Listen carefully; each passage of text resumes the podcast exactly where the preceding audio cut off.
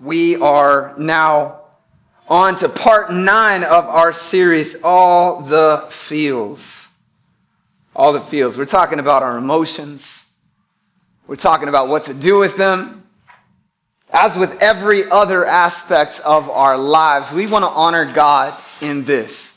Now, how do we do that? We do that by aligning ourselves with God's design. That's how we honor Him. God has given us guidance for handling the feels, and we find that direction in the scriptures. Today, we're continuing the conversation with another emotion.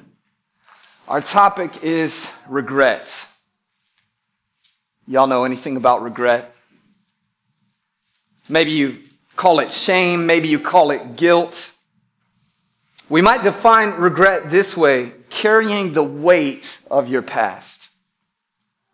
Regret is carrying the weight of your past. It's looking back and wishing that you could make a change, wishing that you could do that thing over again. It's the if-onlys, it's the should-haves that take up residence in our minds. It's the situations that you replay over and over and over again, like watching a movie that you've already seen and you know the ending to, but wishing that it ended differently. Y'all know anything about that? It's the things that you wish you did or you didn't do. The things you wish you said or you didn't say. To be human is to be acquainted with regret.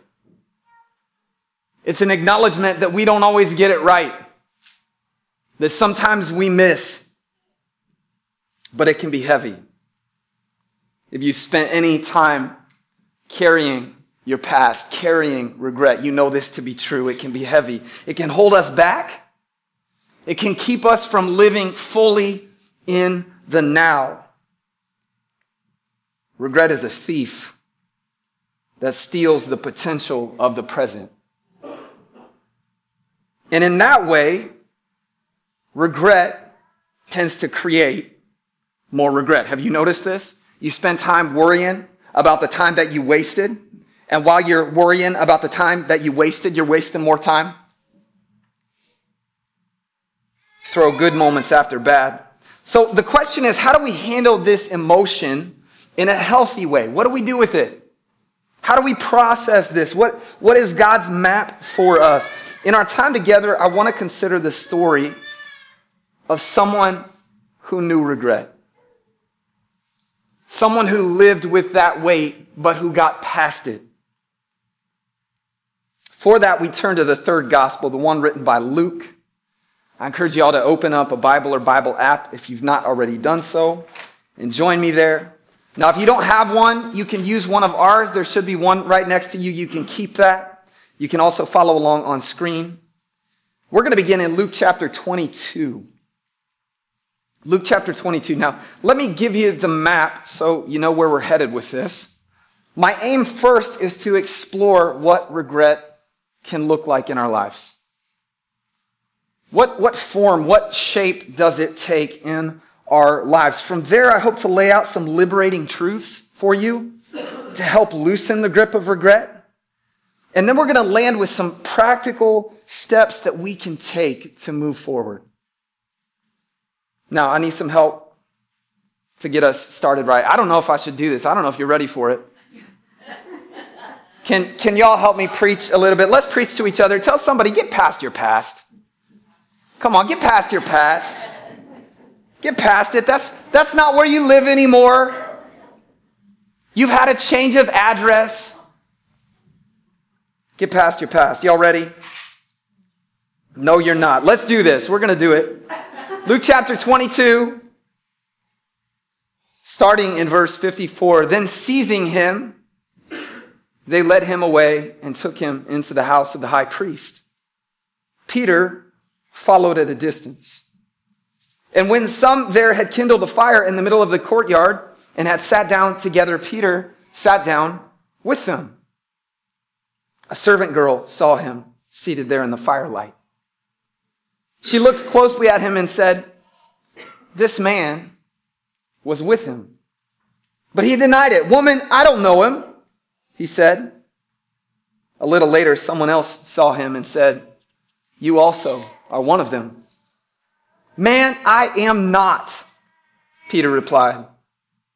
About an hour later, another asserted, certainly this fellow was with him, for he is a Galilean. Peter replied, man, I don't know what you're talking about. Just as he was speaking, the rooster crowed. The Lord turned and looked straight at Peter. Then Peter remembered the word the Lord had spoken to him. Before the rooster crows today, you will disown me 3 times. And he went outside and wept bitterly. So here's what's happening. Jesus has been arrested by the religious leaders of his day. They want to be rid of him because Jesus has proven problematic. He's problematic. He has called into question their authority. He's called into question their assumptions about God. He's called into question their rituals, their rules, their requirements. He's challenged the control that they have over hearts and minds by positioning themselves as gatekeepers to God. Jesus preached a truth that sets people free. And for it, they would kill him. Church, can I tell you that religious spirits still oppose the gospel? Religious spirits still find Jesus problematic. Religious spirits still find the simple message of grace threatening, and they try to silence it. Church, we're going to take our cues from Jesus, and we're going to keep preaching it anyway, yes? That's what we're going to do.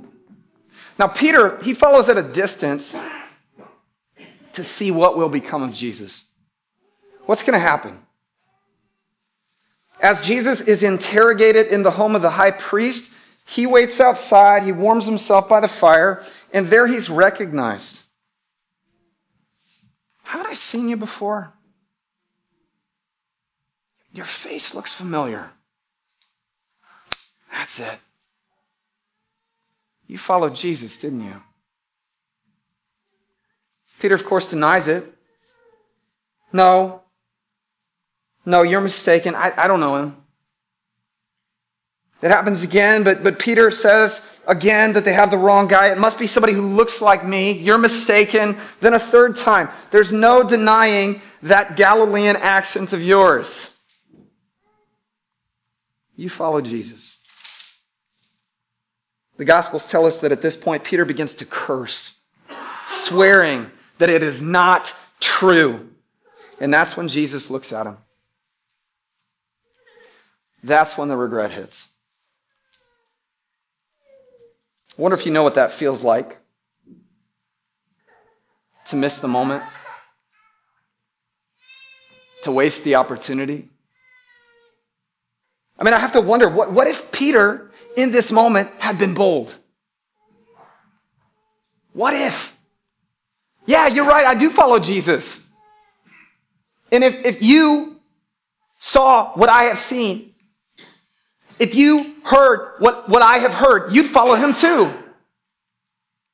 What if he began to tell them about everything, the miracles, the messages, the countless changed lives? What if? Do you know what it is to betray the trust of somebody that you love? Or to feel like maybe you've let God down? After everything that he's done for me. Have you broken promises? Peter swore that he would be loyal. Jesus, I'll follow you to jail. I'll follow you to the grave. Can you relate to caving into pressure? Compromising your convictions in order to fit in or to be accepted. Regret lands in so many places, church, so many places. It's heavy. It takes a toll, wishing that you could take it back. But listen to me, even here, there's good news. Even here, the gospel is grace for us. Let's back up to verse 31 of this same chapter. Jesus is having a conversation with his disciples. He knows what's coming, and he's preparing them for what is coming as well. And he turns to Peter. He says this, Simon, Simon, Satan has asked to sift all of you as wheat, but I've prayed for you, Simon, that your faith may not fail. And when you have turned back, strengthen your brothers. But he replied, Lord, I'm ready to go with you to prison and to death. Jesus answered, I tell you, Peter, before the rooster crows today, you will deny 3 times that you know me. Here's a first truth to loosen regret's grip on us. Our slip-ups and our sins don't surprise Jesus. They don't surprise Jesus. Look at this. Jesus said this would happen. He foretold it.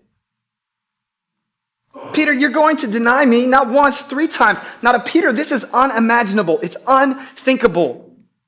I wouldn't do that. He refuses to believe it, but Jesus saw it coming. Listen, church, Jesus called it, and he called Peter anyway. He called it. It's going to happen.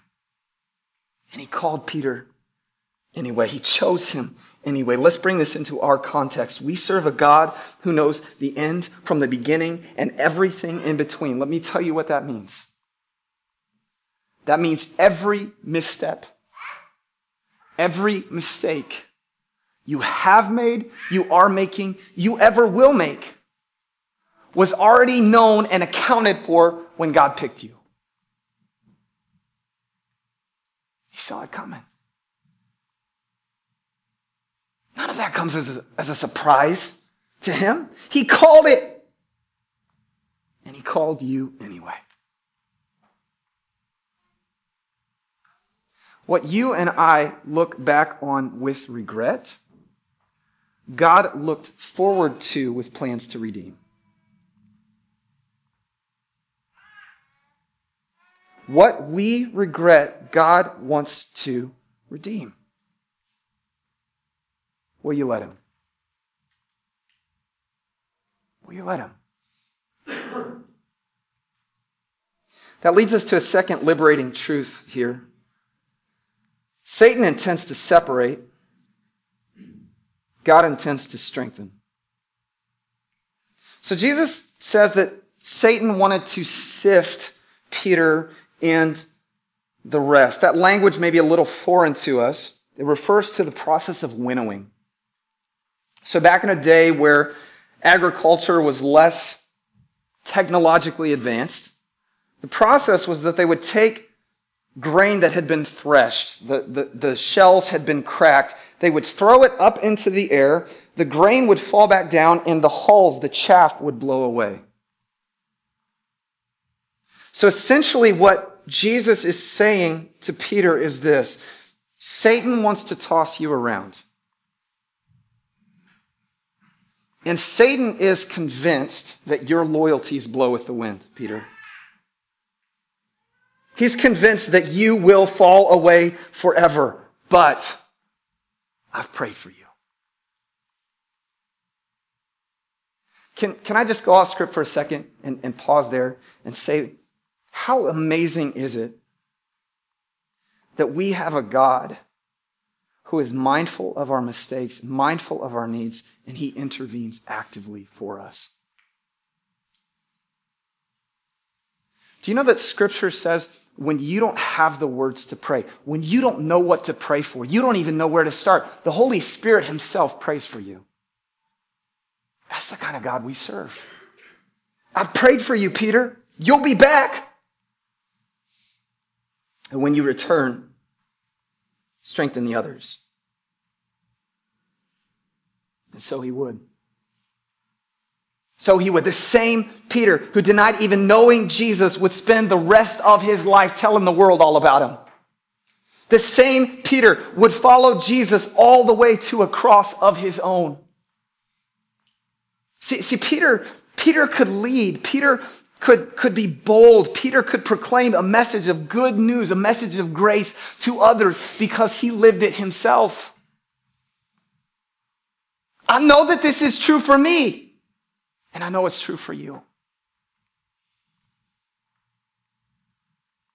Church, this is still just as true for us today. Where the enemy intends to destroy, God intends to develop. Where the enemy intends to destroy, God intends to develop. So those regrets you have, consider them refining. Consider them removing debris that doesn't belong. Don't you dare give Satan the satisfaction of continuing on in your shame. He doesn't own you. Listen, you can't change your past, but God can use your past to change the future. And he wants to do that. All right, so what steps do we take to move forward past regret? Let's jump ahead to another gospel, John chapter 21. Now, at this point in the story, Jesus has laid down his life on a cross. He has been buried, and he has left behind a borrowed tomb. Now he meets up with his disciples to prepare them for what comes next. They go out and they tell the world the good news. And there on the shores of the Sea of Galilee, Jesus pulls Peter aside. John chapter 21, starting in verse 15. When they'd finished eating, Jesus said to Simon Peter, "Simon, son of John, do you love me more than these?" "Yes, Lord," he said, you know that I love you. Jesus said, "Feed my lambs." Again, Jesus said, "Simon, son of John, do you love me?" He answered, "Yes, Lord, you know that I love you." Jesus said, "Take care of my sheep." The third time he said to him, "Simon, son of John, do you love me?" Peter was hurt because Jesus asked him the third time, "Do you love me?" He said, "Lord, you know all things. You know that I love you." Jesus said, "Feed my sheep. Very truly, I tell you, when you were younger, you dressed yourself, went where you wanted. But when you are old, you will stretch out your hands and someone else will dress you and lead you where you do not want to go." Jesus said this to indicate the kind of death by which Peter would glorify God. Then he said to him, "Follow me. Follow me." Step one for moving past regret: repent. Repent. When you messed up, when you got it wrong, turn from it. That's what this word repent means. It's a change of direction. Remember how Jesus said to Peter, "You'll be back. Peter, you were going this way, but you'll be back." That's what he's talking about. Now, listen, this is so much more than "I won't do it again." Have you ever said this? "I promise I'm never going to do that again." That's part of it. That's a necessary part of it, but that's not all. It's not just what you're turning from. It's what you're turning to. What does Jesus say to Peter? "Follow me. Turn toward me, Peter. You didn't before, but today's a new day. I'm giving you another chance. Start right now." Listen, church, part of repentance, we need to understand this. Part of repentance is turning from regret. It's turning from regret. Failure is not my focus anymore. Jesus is. And this is so vital for us to understand because regret and shame can make you a refugee from grace. Regret and shame can keep you away from Jesus. Don't believe me? Consider Judas. Judas betrayed Jesus just like Peter did.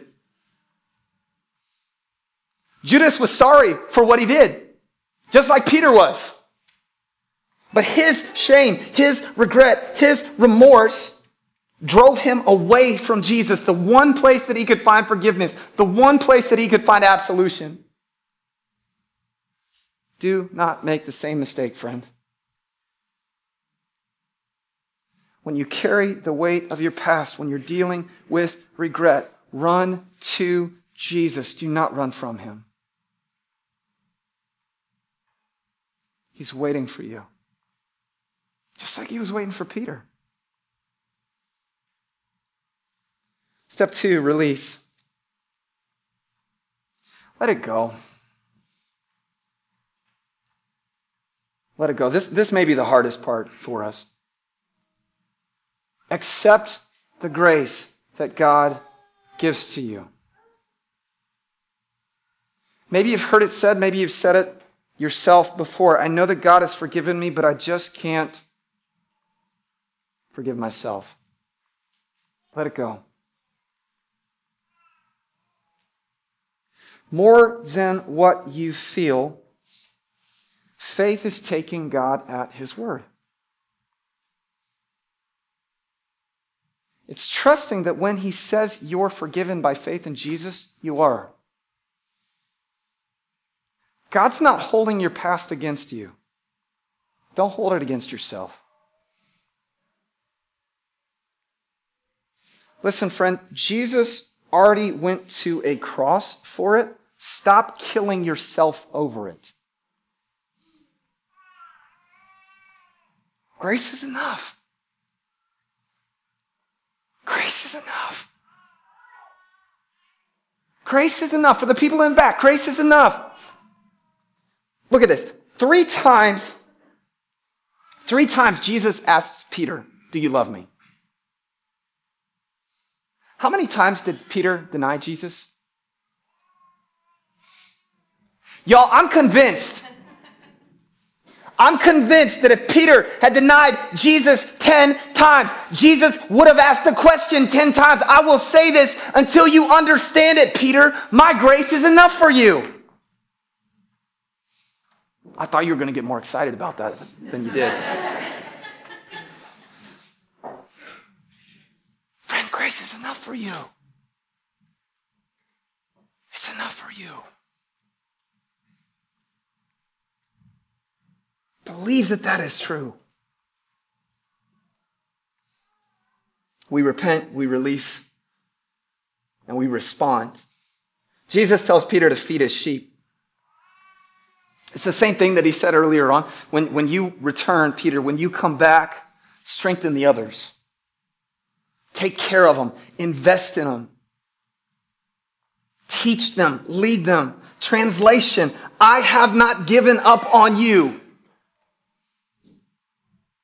You may have given up on yourself, but we're not done here, Peter. I didn't spend 3 years investing in you just to let you walk away. That's not my heart, Peter. We're not done. I still have plans for you. I still have a purpose for you. But if that is to have any effect, Peter has to accept it. Peter has to own this. Listen to me. The word of God is powerful. But the word of God will not have any effect in your life if you don't take him at it. If you don't take God at his word, it's not going to have an impact on you.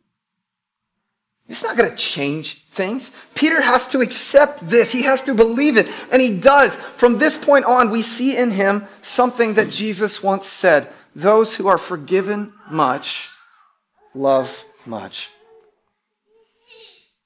I remember where I've been. I remember what I've done. And I remember how grace met me there. And now that grace drives me. From this point on, Peter rises up to lead the early church. He preaches truth boldly in the face of opposition. He trains up a new generation of disciples. And I have to believe that all of that has something to do with this moment where regret dies and a resurrection happens. That's not who I am anymore. That's not who I am. Peter responded. In one of his letters, he writes these words. Above all, love each other deeply, because love covers over a multitude of sins. Love covers sins. Love covers shame. Love covers guilt. Love covers regret. Peter understood that. He knew that. He experienced that. Now it's your turn. Own that today, friend. Don't let your past hold you back. Let grace propel you forward. There are so many people who still need the grace that God has given to you. Go tell them, Peter. They need to hear it. They need to hear it. Go tell them. Today's a good day to get past your past.